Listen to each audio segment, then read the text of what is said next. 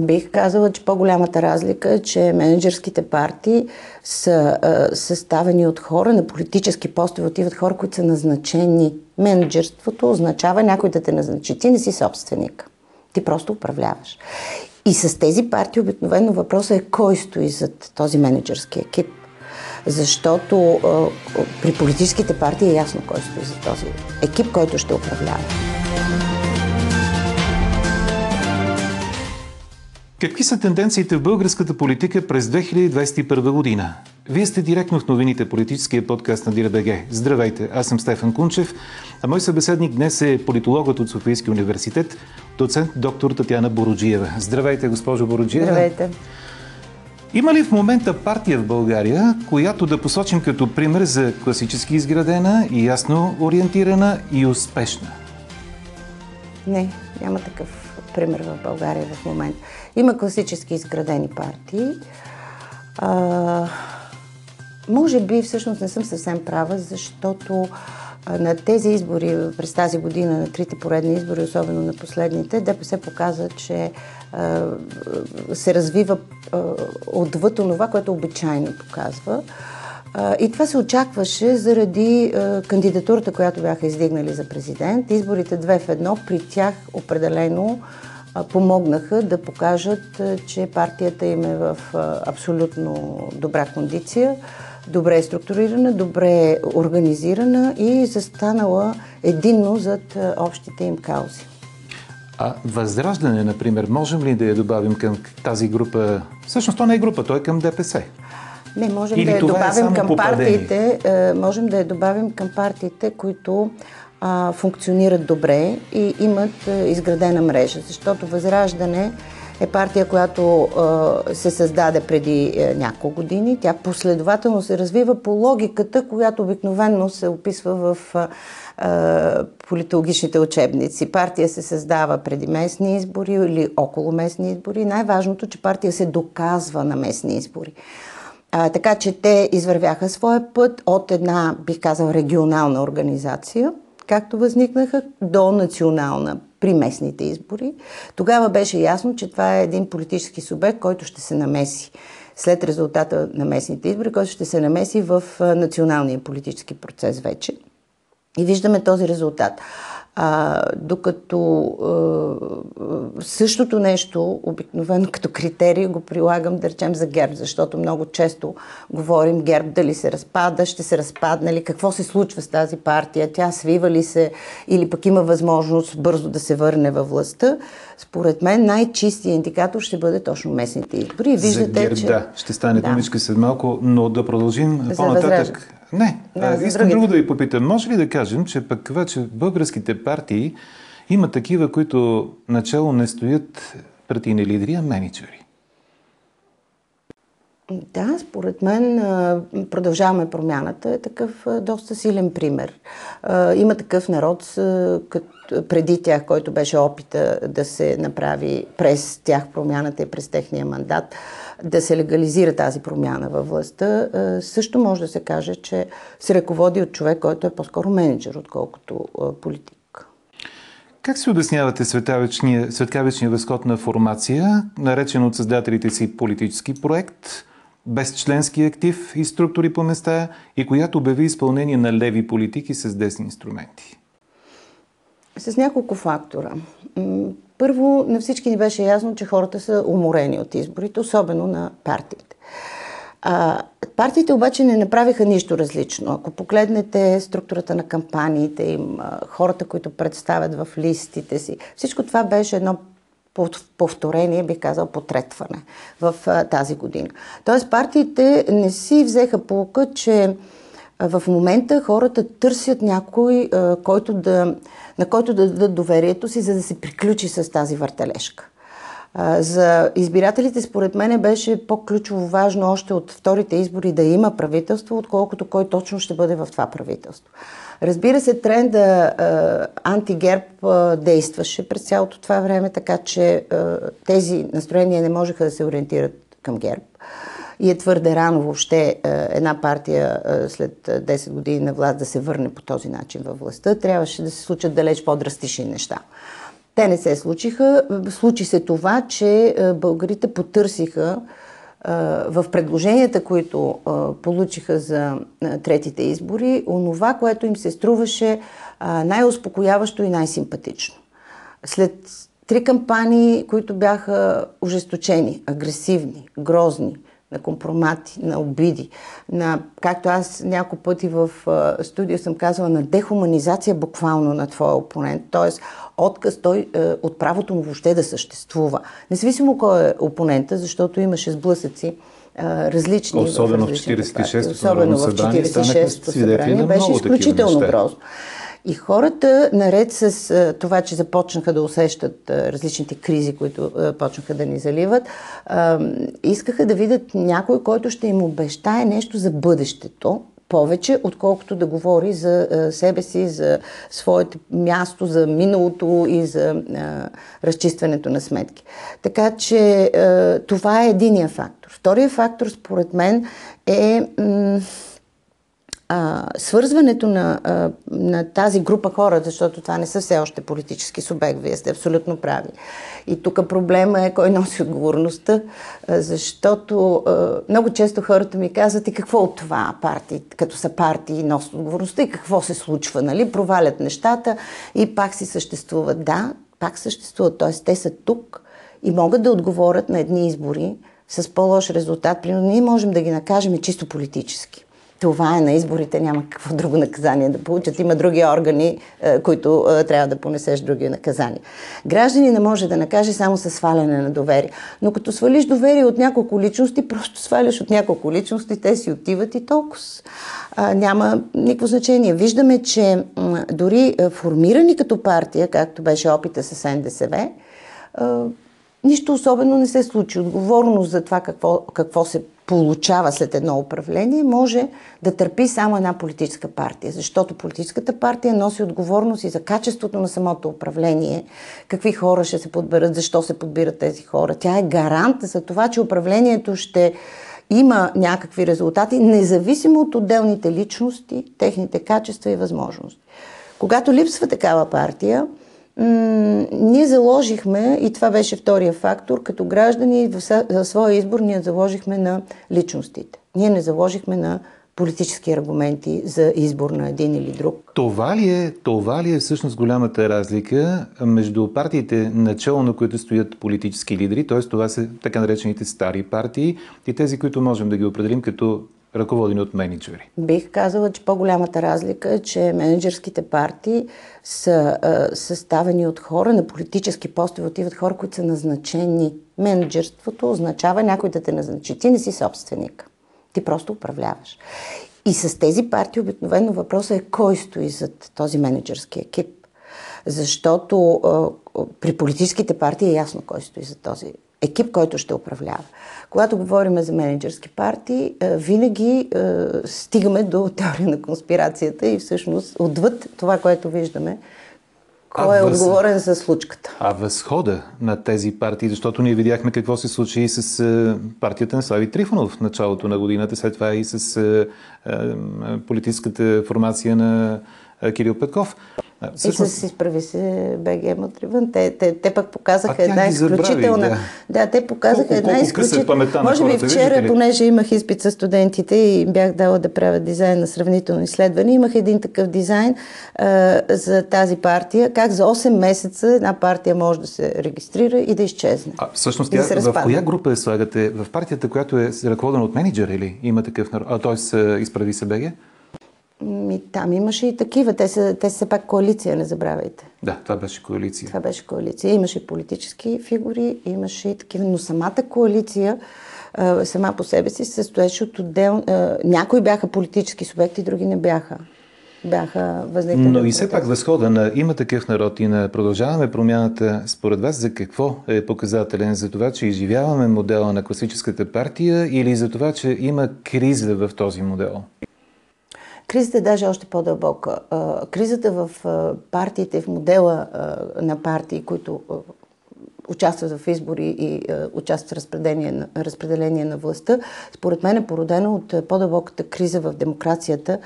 Вижте, едно време, когато са се създавали нациите, държави, отговора на невъзможността да се управлява и да, една демокрация да съществува като демокрациите в Древна Гърция е било представителната демокрация. Т.е. отговор на директната демокрация е представителната демокрация.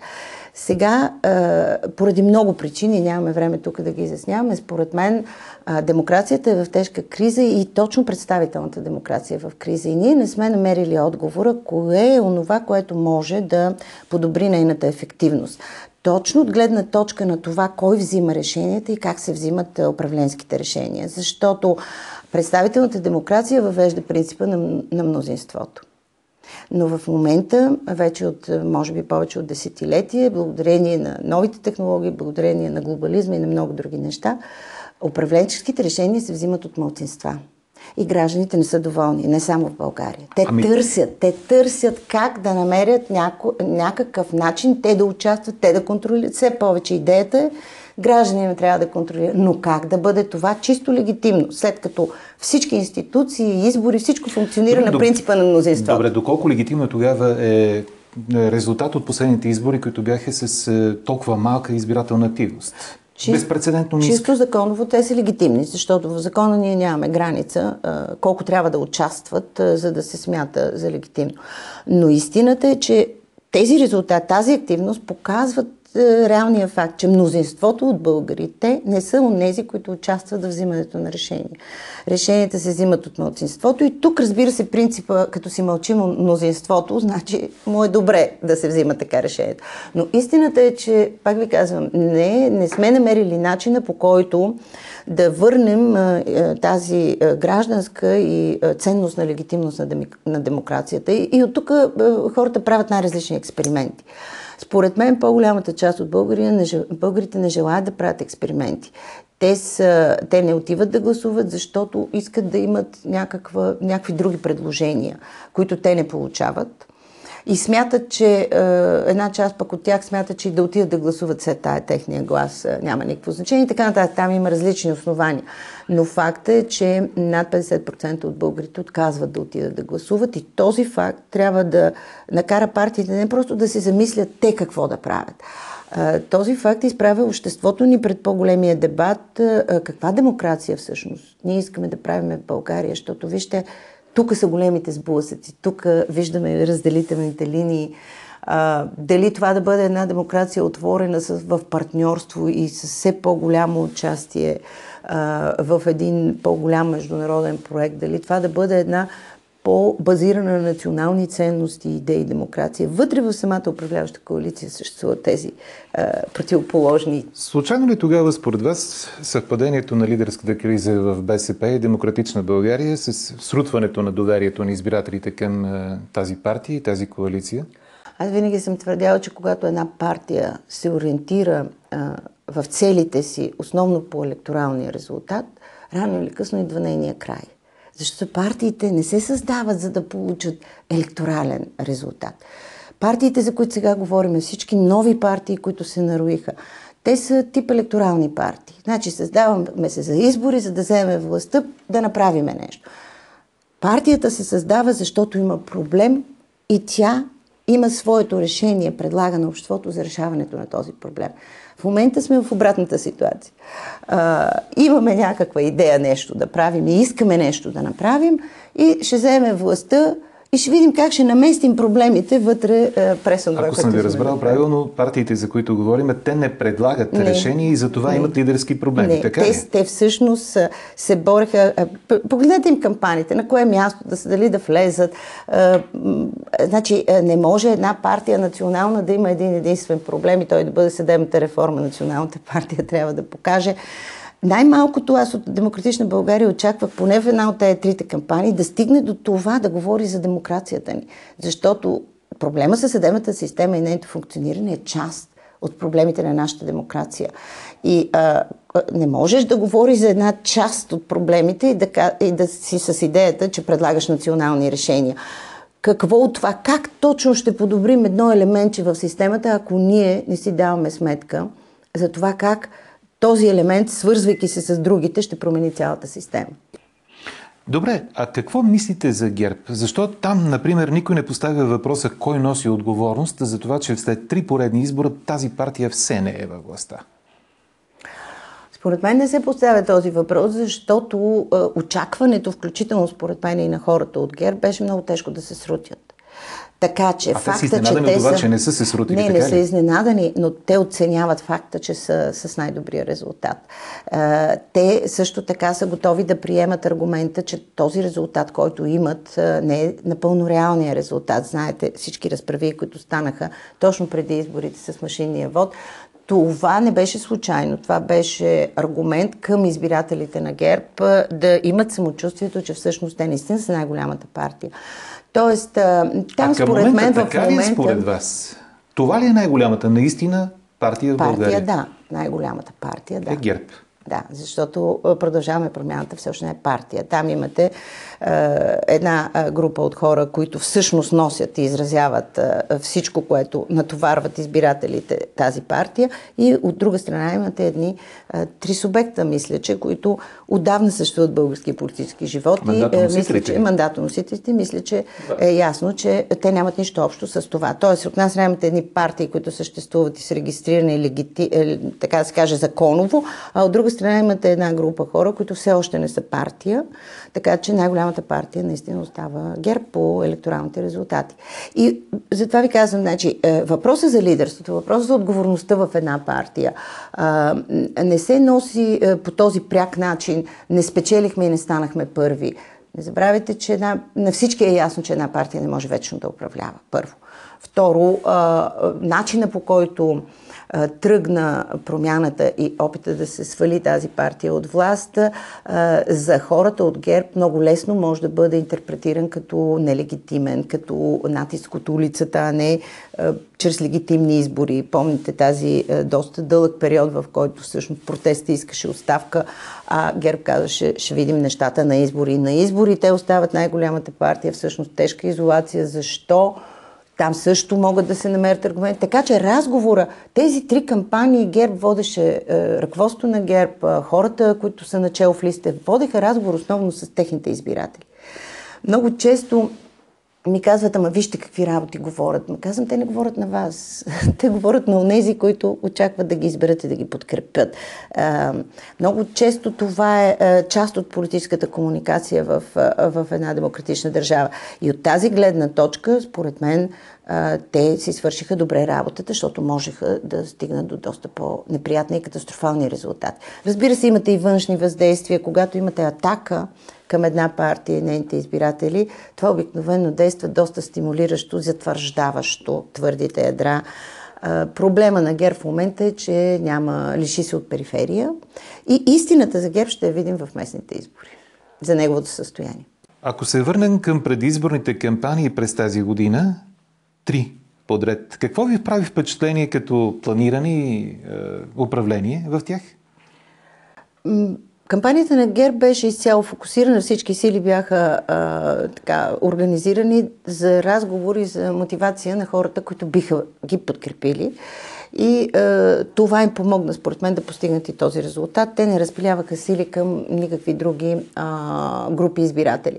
Има такъв народ, а, се бяха концентрирали по-скоро на липсата на кампания от обичайна гледна точка. Имаха, имаха активност в, в мрежите единствено, най-сериозно, така, ако говорим за национално ниво и на места в местните кампании имаше различна степен на организация на активност от техните, от техните представители. Но явно се бяха закопали в социалните мрежи. Нещо, което обаче е, не им донесе чак толкова голям успех, поради проста причина, че в социалните мрежи най-силна според мен беше кампанията на Демократична България. Там Христо Иванов беше, беше лидер, да беше и най-модерна, беше комбинирано политическа реклама с, с, с, с лайфове и стримове, с много разнообразни похвати, а не просто послание, което да се кара в групите чрез а, повишаване на... То е една матрица, която, тъй като наблюдавахме мрежите, много ясно се виждаше как се осъществява тази матрица.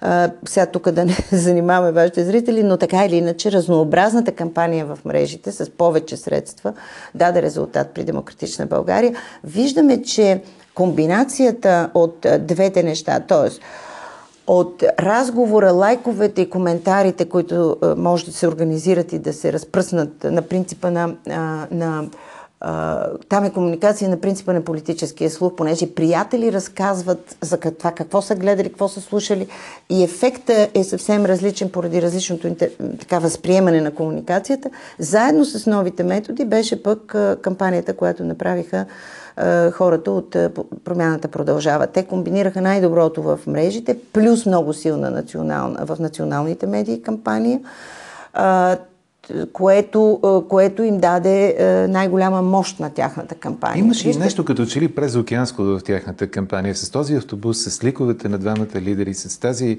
този голям надпис от едната и от другата страна на автобуса. Аз до сега поне не си спомням. А чисто визуално не... кампанията да. им напомня много е, неща, които виждаме в кампания извън България. И затова ви казвам, една кампания, освен всичко друго, има за цел да внуши на хората и да покаже кой побеждава, победния ход, така да се каже, на една двойка. Нещо, което е много типично, да речем, за кампаниите в щатите на президентите. Там цяла година този ход се проследява и се развива. И през медиите хората, някакси научавайки за нещата, които се случват в кампанията, имат усещането, че ето идва, идва, идва новото, което се получи с кампанията на има такъв народ. Останалите партии някак си останаха в своя си терен на кампания. ДПС обичайно прави кампанията си по един и същи начин. Този път много силно активирана заради мотива.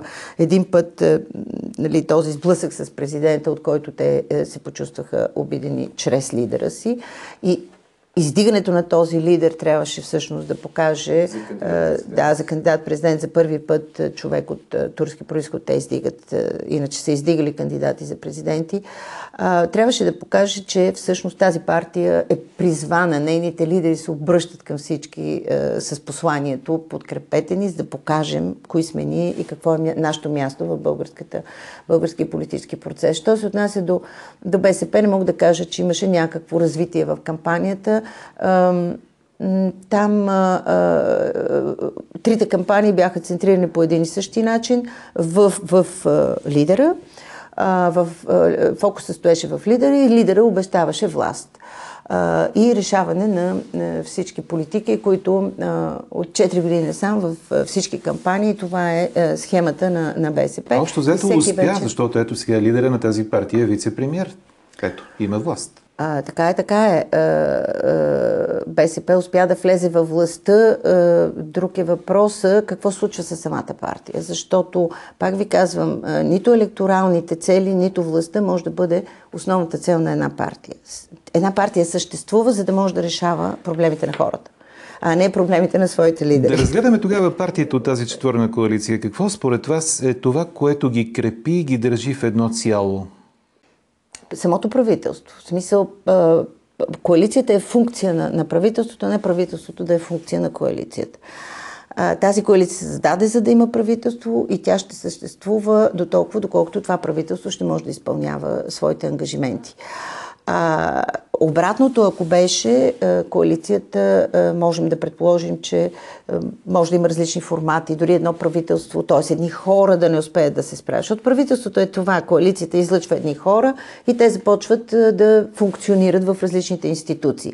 Някои от тях се справят по-добре, други по-лошо, някои биват наказани, сменят се е, е, хора или не. Но тук, тук нещата са други. Тук, тук нито може тук да се сменят. Тук партии, които имат различен политически опит Точно и различни, различно построяване вътре в себе си като така. структура. Е, заради това коалицията беше възможно единствено и само от гледна точка на властта и на самото управление, т.е. на правителството.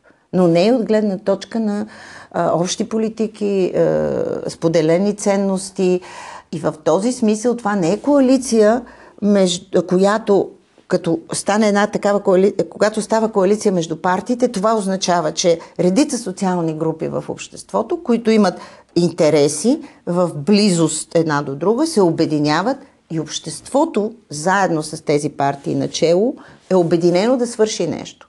Сега са се обединили едни партии или едни групи хора, защото стана ясно, че там, там са страшно много партии. Там не, не са четири субекта, нали? Всички са в някакъв коалиционен формат които участват в тази партия, с изключение да има такъв народ, а, в тази коалиция. Така че всичките тези много партии водят за себе си едни социални групи в обществото, които не могат да се обединят. Те нямат общи е, интереси. Време... Решаването на интересите на едните е, води до а, невъзможност да се решат интересите на другите. То се видя, например, с някои от първите да, решения, които се взеха, но това е големия според вас може да изкара една такава коалиция, която е изградена от такива партии. И всичко ще зависи от това дали ще може, може ли 4, все 4 пак да реши. Да има? Според мен не е възможно. Просто не е възможно. В момента имате вътрешни и външни фактори. Е, някои от тях много чисто действат е, срещу възможността коалицията да се запази, но имате фактори, които имат и позитивно и негативно действие. Много зависи от това какво точно ще направят в няколко пункта. Едното е в външната политика определено. Вижте, там имаме проблем. Това ли е първият лакмус, който ще покаже на къде отива и колко време ще издържи тази За мен той ще е най-силният лакмус. Иначе не знам дали ще е първия. Първия би могъл да бъде както да, проблема с енергетика, така и проблема с бюджета, с а, цените си. В много неща може да бъде първия. Но според мен най-силният, най-решаващия ще бъде външния от гледна точка на това, че а, България, включително и заради плана си за развитие, има нужда от европейски европейските средства и подкрепа за много неща. И от тук въпросът е, въпрос е как внушаваме спокойствие на нашите партньори, за да, защото те в момента гледат какво се случва. Много от назначенията са на качествени хора, им предвид на министрите, но не точно за това място някак си има една много особена амалгама. И ако един човек има отлично CV, то не е точно за това, което ще изпълнява. Това на Запад прави много силно впечатление. Значи там министъра трябва да е човек, който може точно в този ресор да се справи. И е, особено когато е, всеки един от партньорите седи и гледа, това е един човек, който, деца каза, дори не му от ресора. Е, и те много внимателно сега ще наблюдават как точно ще се справят. Тоест, за западните партньори ще има едни 100 дни, в които те ще наблюдават и много ще зависи как ще се справят. Но за вътрешните, за вътрешната политика тези 100 дни липсват. И как ще станат факторите не е много ясно. Тук големия въпрос е тук големия въпрос е, е защо казвам е, външната политика, защото големия въпрос е Македония, където виждаме вече разнобои, така малко особено говоренето. Предстои Предстоят нещата. Да а, предстоят нещата. Не случайно президента свика среща. Той, между другото, и преди изборите постави, а, даже и след изборите, когато ставаше въпрос за правителство, едно от нещата, които той каза, че правителство трябва да устои, то е по въпрос Македония. В момента виждаме една много силно а, а, агресивна политика на Сърбия да вземе мястото на доминиращ фактор и посредник между Европейския съюз и Западните Балкани а, като залог за влизането включително на Сърбия а, в Европейския съюз. Всички знаеме какви са пък притесненията на, на Европейския съюз за влиянията, които може да влезат с Сърбия в Европейския съюз. А, целият регион, бих казала, е в... А, има така... До, носи много риск за, за всичките ни партньори и в тази рискова ситуация а, много умела външна политика ще ни е необходима, изключително умела, за да се успокои външната публика, но за да може и да не се настрои агресивно и а, категорично срещу правителството вътрешната публика. Защото ако може нещо да дигне протести, сериозни протести, искане за оставки на цялото правителство им предвид и разпад на тази коалиция, то е въпроса с Македония със сигурност. Е един от тези въпроси. И накрая, ако направим една импровизирана класация на политическите гафове през 2021 година у нас, кои са първите, които ви идват в главата на първо четене? Знаете ли, на първо четене е, гафовете, е, които ми идват на ум, е, са е, в, е, в социалните мрежи. Българина е, тази една година, мисля, че най-много се весели от политиката. Значи, ако отвориме мрежи, всеки ден има нещо, на което искрено се смееш и се забавляваш от него. Това обаче не значи, че това беше весела политическа година, за съжаление. И аз мисля, че с най-голямо удоволствие ще престана да получавам или да се забавлявам а, от а, всичките гафове, които правят политиците. Пожелавам го на себе си, пожелавам го на всички нас. Много са, просто са твърде много, за да ги кажа, но наистина всеки може да влезе в мрежата и да се избере кой тогава хареса. Благодаря ви за този разговор, госпожо Буроджиева. Това беше всичко за днес. Татяна Буроджиева, директно в новините.